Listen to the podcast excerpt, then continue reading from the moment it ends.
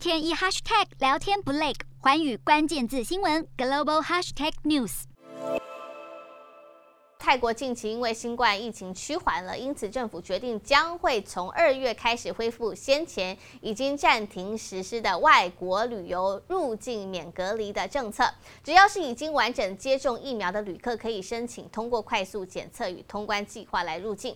只要在入境后的第一天和第五天接受检测，并且下载追踪定位程式，确保。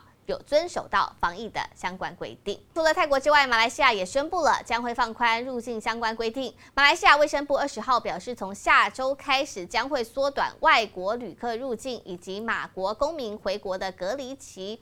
只要是已经完成接种疫苗追加剂，不是透过接种者旅游通道入境马来西亚的旅客，入境隔离期都将缩短为五天。Hello，大家好，我是环宇新闻记者徐丽珊。如果你有聊天障碍、话题匮乏，想跳脱舒适圈这三种阵头，现在只要追踪环宇关键字新闻 Podcast，即可体验一场沉浸式的国际新闻饗宴。从政治经济到科技，一百八十秒听得懂的国际趋势，让你一天一 Hashtag 聊天不 lag。